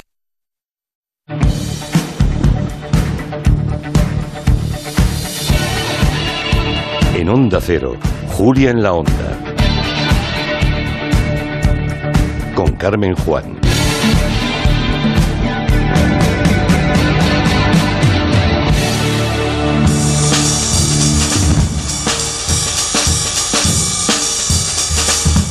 Por cierto, hablando de chimeneas y de recomendaciones de libros, Mano Lareu nos ha colgado en Twitter la recomendación de El libro de la madera de Lars Meeting, eh, que eh, si no os lo habéis leído y tenéis un ratito, yo os lo recomiendo, porque es un noruego y en el libro de la madera explica todas las formas posibles, habidas y por haber, de apilar la madera en verano para usarla en invierno. Claro, es que es noruego, hay que entenderlo, es toda una tradición. Además, tienen que estar apilados, eh, cuenta él en el libro, los troncos de tal manera que por dentro pueda pasar el tamaño de un, de un eh, ratoncito, porque es lo que garantiza que va a airearse esa madera durante el verano para que llegue seca y en perfecta condición para ponerla en la chimenea en invierno. Sí, sí, o sea que todo un libro, el libro de la madera, bueno, es increíble. Bueno, Lorenzo, tú nos recomiendas también un ensayo que dices que te ha impactado profundamente, que tengo unas ganas tremendas Ya, sí. de leerlo, que lo sepas, ¿eh? Yo ya despido el Comanche a lo grande porque este libro merece la pena. Se llama El tejido de la civilización, editado por Ciruela. Su autora es una periodista, investigadora, en fin, de estas mujeres del Renacimiento, llamada Virginia Postrel, que hemos tardado en traducirlo al castellano y por fin lo ha hecho Ciruela.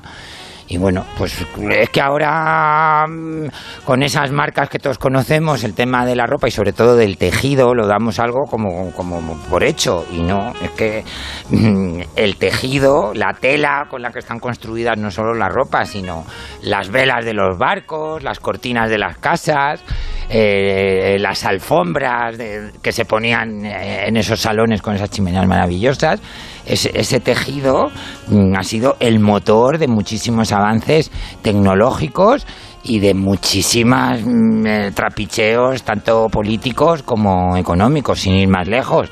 Pues el Renacimiento se financió gracias a, mm, al trapicheo de las telas en Florencia, el famoso mm, eh, negro español que era el monopolio de la corona española con el palo de Campeche, mm, que, que gracias a, a- a ese vegetal del Yucatán se consiguió ese negro profundo a la española, que siempre hemos pensado que Felipe II iba de negro porque era muy austero y muy triste y muy tal, y todo lo contrario, él iba de negro porque estaba vistiendo el color más caro del mundo. Y decía, yo me pongo de negro entero porque además esto es monopolio privado de la corona española, que ganó muchísimo dinero. O sea, que era color corporativo. Hombre, claro que era el color corporativo. Y otra mm, guerra famosísima que tiene su origen en el tejido, en este caso en la fibra de algodón, fue la guerra de secesión estadounidense, que tiene su origen en quítame allí unos esclavos, que quiero que sea un poquito más barato el algodón o no. En fin, es un libro apasionante que me ha cambiado a mí la visión de, muchas cosas, en algunos temas incluso un poco políticamente incorrecto porque desmiente muchos mitos, incluso mm, de cara ahora a, esta revisión de, la historia de la mujer, que cuando vemos a, a una mujer hilando en cualquier libro de historia del arte y nos dicen la mujer hilando en los temas de la casa, para nada. Esa mujer estaba bailando y estaba representándose como una maestra que muchas veces ganaba muchísimo dinero con su mini empresa de hilaturas, muchísimo más dinero Las que su hilanderas, ¿no? compañero. De Velázquez. Porque hilar, es que antes de la tela viene el hilo, Mari Carmen. ¿Y de dónde salían todas esas toneladas y toneladas y toneladas de hilo que se necesitaban para hilar las telas? Y eso te lo explica perfectamente Virginia Postrel. Así que si queréis acabar el año o empezar el 2022 con una lectura fascinante, de verdad, el tejido de la civilización. A mí me parece fascinante cómo, cómo a alguien se, se le ocurrió el telar. Me parece un artilugio que, que- que no, no sé ni, ni, ni por dónde debieron empezar a pensarlo. Bueno, pues ahí te lo explica bastante bien y bueno, pues mm, por eso te digo que es una, una revisión un poco de, de- de toda esta historia al femenino. Al, al femenino parece ser que fuisteis vosotras las que, que os inventasteis el, el telar para facilitar vuestras tareas y que para nada era un artilugio doméstico para que las mujeres estuvieran en casa tejiendo como Penélope. No, no, no, no, no. Era un arma en el sentido de para hacer mucho dinero y crear imperios, imperios textiles. Ya. Y la revolución industrial nace con las telas, Claro. con los telares, con las primeras máquinas para tejer. Y ahí, ahí el movimiento ludita, que es la, la contraposición, que en fin, es un libro apasionante con muchísimas, muchísimas, muchísimas lecturas y, y relecturas y reinterpretaciones de grandes mitos que, que- que Virginia pues te los desmonta. Y muy bien desmontados además. Pero dices, Lorenzo, que incluso a ti te ha cambiado la manera de pensar, pero, pero incluso desde tu, tu profesión, Pues desde, desde tu mi profesión, de mi oficio, a ver, eh, ¿En qué? Se lo estaba comentando aquí a, a mi compañero youtuber multimillonario. No me quiero poner una medalla, Nuria, y un poquito me conoces. Pero que, a, a ver, eh, que no me malinterpreten los oyentes, pero que a mí, a estas alturas de curso, que llevo prácticamente toda la vida en la industria del trapo, que un libro me cambie mis puntos de vista, algunos de ellos completamente equivocados, pero equivocadísimos, digo, joe, joe, ya me lo he, leí- me lo he leído una vez de un tirón y, y ahora me lo estoy leyendo ya con lapicero y subrayando y sacando notas y tomando apuntes para hacer luego mis investigaciones porque mm, es un libro mm, de verdad, Nuria, mm, deslumbrante, sobre todo por lo que te estoy diciendo, porque recoloca muchos mitos sobre la mujer y su representación dentro de la historia del arte que, que, que no, que no tienen nada que ver con, con la realidad. Es que las, las, las mujeres mm, trabajasteis y muchísimo. Y bueno, muchísimo. nunca lo hemos dudado que hemos trabajado muchísimo. Pero no, pero no, pero no, no, esclavizadas por el hombre y tal y que cual. No, y te- teníais vuestras cofradías y vuestros pequeños mini imperios a base de, de hilar y de, y de tejer. Y, y eso a mí me ha resultado mm, absolutamente, pues eso, pues, pues, pues en shock, porque siempre te imaginas a la castellana, pues eso, tipo Penélope, tejiendo su tapiz y las trenzas y deja caer su trenza para que suba el caballero, y para nada, estaba tejiendo y ganando dinero y diciendo, a ver, este que quiere, que yo estoy muy ocupada aquí con mis cosas. Sí, pues sí, sí. Bueno, es que yo creo que habría que reescribir la historia desde, eh, desde un punto mm, con una visión de género, porque ahora que decías lo de las castellanas, me he acordado que había eh, leí hace años un ensayo sobre la Edad Media que también desmontaba muchas cosas, ¿no? Decía, claro, aquí nos pensamos que estaban los señores guerreando y las mujeres ahí encerradas en los castillos Y con no era- el no cinturón de y castidad no es y no es verdad. O sea, las, las castellanas llevaban la economía doméstica en la Edad Media porque evidentemente ellos estaban guerreando y alguien tenía que hacer funcionar eh, toda, la, toda la economía. Mira, y eran las mujeres, evidentemente. Eh, y hablando de Dickens, eh, un- el gran culpable de todas estas, estas fantasías femeninas y tal, el, ángel del hogar, la tiene en gran parte ese denostado y muy poco estudiado que es el siglo XIX. Mm, que es más, en el siglo XIX es donde se produce la completa separación de la manera de vestir del hombre y la manera de vestir de la mujer. Porque hasta mm, el siglo XIX, hasta 1820, veintitantos, el hombre rivalizaba con la mujer en plumas, en bordados, en brillos, en colorines, y si no, mira Pues llevaba más tacones, XVIII. llevaba más tacones, En que tacones. ella, sí, Y señor. mi- mira a Napoleón, vamos, Sí, sí. que a ese le gustaba ponerse todo. Y, o sea, que es este siglo. XIX, que es muy especial, con las revoluciones burguesas. Que nos, donde- no- nos hicieron dar marcha atrás. Sí, Es- marcha atrás o no, o Sí, sí. ni siquiera marcha atrás. Os colocaron en un sitio que, que- que tampoco ha sido el vuestro en, en la historia, que es ahora lo que se empieza a revisionar y que libros como El tejido de la civilización pues contribuyen a destruir toda esa serie de mitos. Lo apunto, ¿eh? me parece fascinante. El tejido de la civilización de Virginia Postrel, de En- editorial de Ciruela. Eh, ¿Qué sería del Comanche si no fuéramos al cine un rato? Venga, vamos al cine. Hombre, mira, justo estaba pensando ahora, bueno, a colación de lo que decía Lorenzo, recomiendo El último duelo, una película de Ridley Scott que es realmente muy, muy interesante, que también te hace plantearte muchas cosas, cuestiones de género. Lo dejo ahí. En la Otro día- Media, sí, sí. otro día hablaremos más de ella. Bueno, ayer David Martos nos habló de, de las películas que los españoles asociamos ¿no? a la Navidad y yo, yo creo que es que ha quedado alguna cosilla en el tintero que quería matizar, ¿no? Yo por, por no decir nada, les voy a dar un dato, como todo en la vida. Siempre hay una cara B, por lo menos en el Comanche, que aquí somos muy de caras B. Y ayer, por ejemplo, no sé, hay muchos oyentes que nos comentaron que para ellos la peli de Navidad por excelencia es Jungla de Cristal. Bueno, pues aquí en el Comanche la tenemos como referente desde siempre. John McClane, un policía de Nueva York, viene a ver a su mujer. Sin embargo, va a tener que salvarla. ¡Siéntese! Desde un rascacielos que domina la ciudad, 12 terroristas han declarado la guerra. Ahora sabrán lo que de verdad es tener poder. Lo último que quiere McClane. Piensa, piensa, piensa. Es convertirse en un héroe. ¡Se la han llevado! Pero no va a tener más remedio.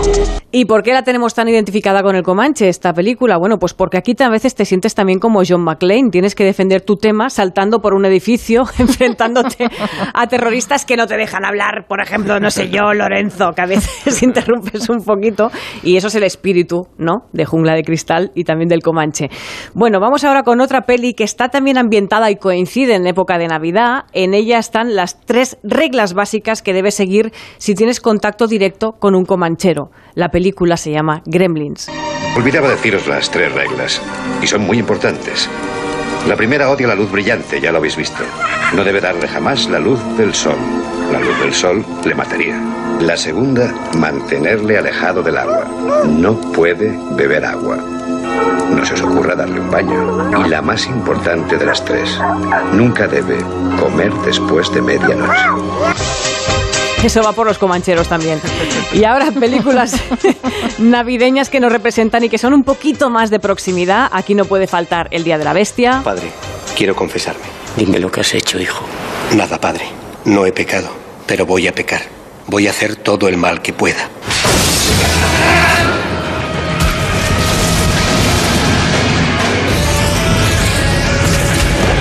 Porque hoy es el día, ¿no? Hoy nace el anticristo, Sí, según la sí, película. eso es, eso es, claro, sí, esta sí. noche en Madrid.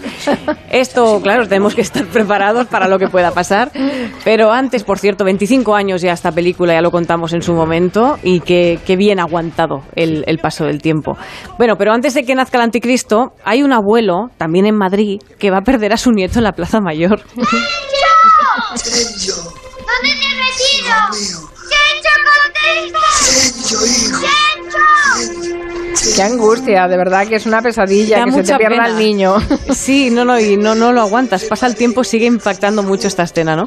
Hay que contar a Chencho. Hay que contar a Chencho. Bueno, y tal como nos contó David, pues bueno, la gente, ayer decía, ¿no? Que la gente asocia al actor Macaulay Culkin con la Navidad, pero es que nosotros aquí en el Comanche además lo asociamos con este temazo de La Dilla Rusa.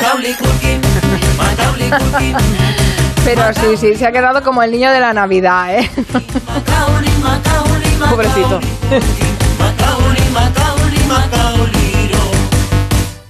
Solito en casa, solito en casa.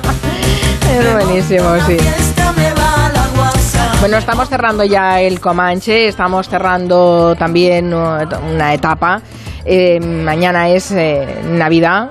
La próxima semana estará con ustedes en Gelo de Navidad. Arturo Tellez quedará con buena parte de nuestros colaboradores. Eh, yo creo que les hará compañía esa semana y se lo pasarán estupendamente bien con, con él. Solo quería agradecer en nombre de- del equipo, de Nuria Torreblanca, de Begoña del Puello, de Eulalia Rosa, de Eugenia Curto, de Marina Martínez Vicens, de Aneima León, de Goyo Benítez, de Iem Zaragoza y de David Eh, de Joan Quintanilla y hoy en el control de Madrid David Peñalba, pues eh, todo el trabajo que han hecho a lo largo de, de estos meses de este año, que no ha sido fácil, como ustedes saben, pero que muchísimas gracias por todo, por estar allí, por apoyarnos, por darnos eh, energía, fuerza, cargarnos las pilas. Volvemos muy contentos el próximo año. Y, nada más que decir. Y además el próximo año tendremos también a Julia de vuelta. Así que vamos a acabar con esta canción que se acaba de estrenar. Es de Los Enemigos, del Quijote. La canción que cantó Julio Iglesias en su álbum Momentos en 1982 y que escribió el mismo Julio junto a Ramón Arcusa y Gianni Belfiore. Y con ella les, les deseamos a todos feliz Navidad. Hasta la próxima.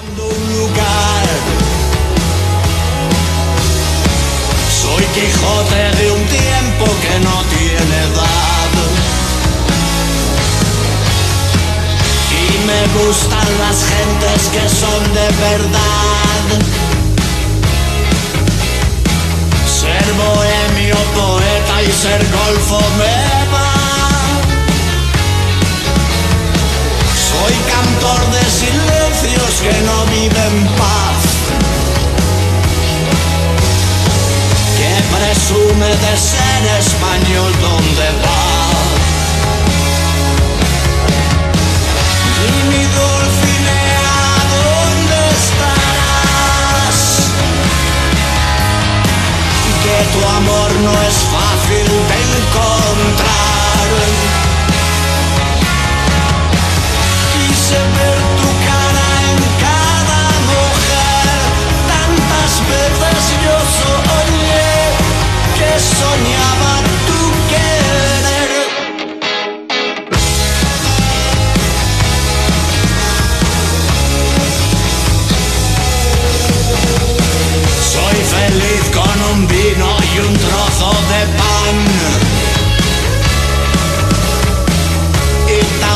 Como no, con caviar y champán.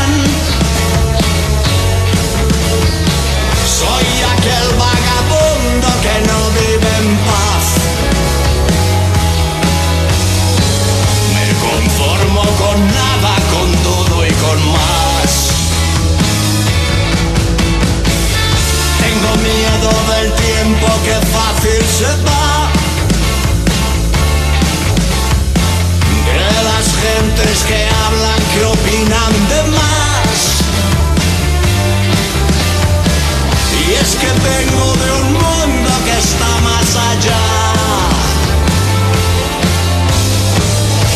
Quijote de un tiempo que no tiene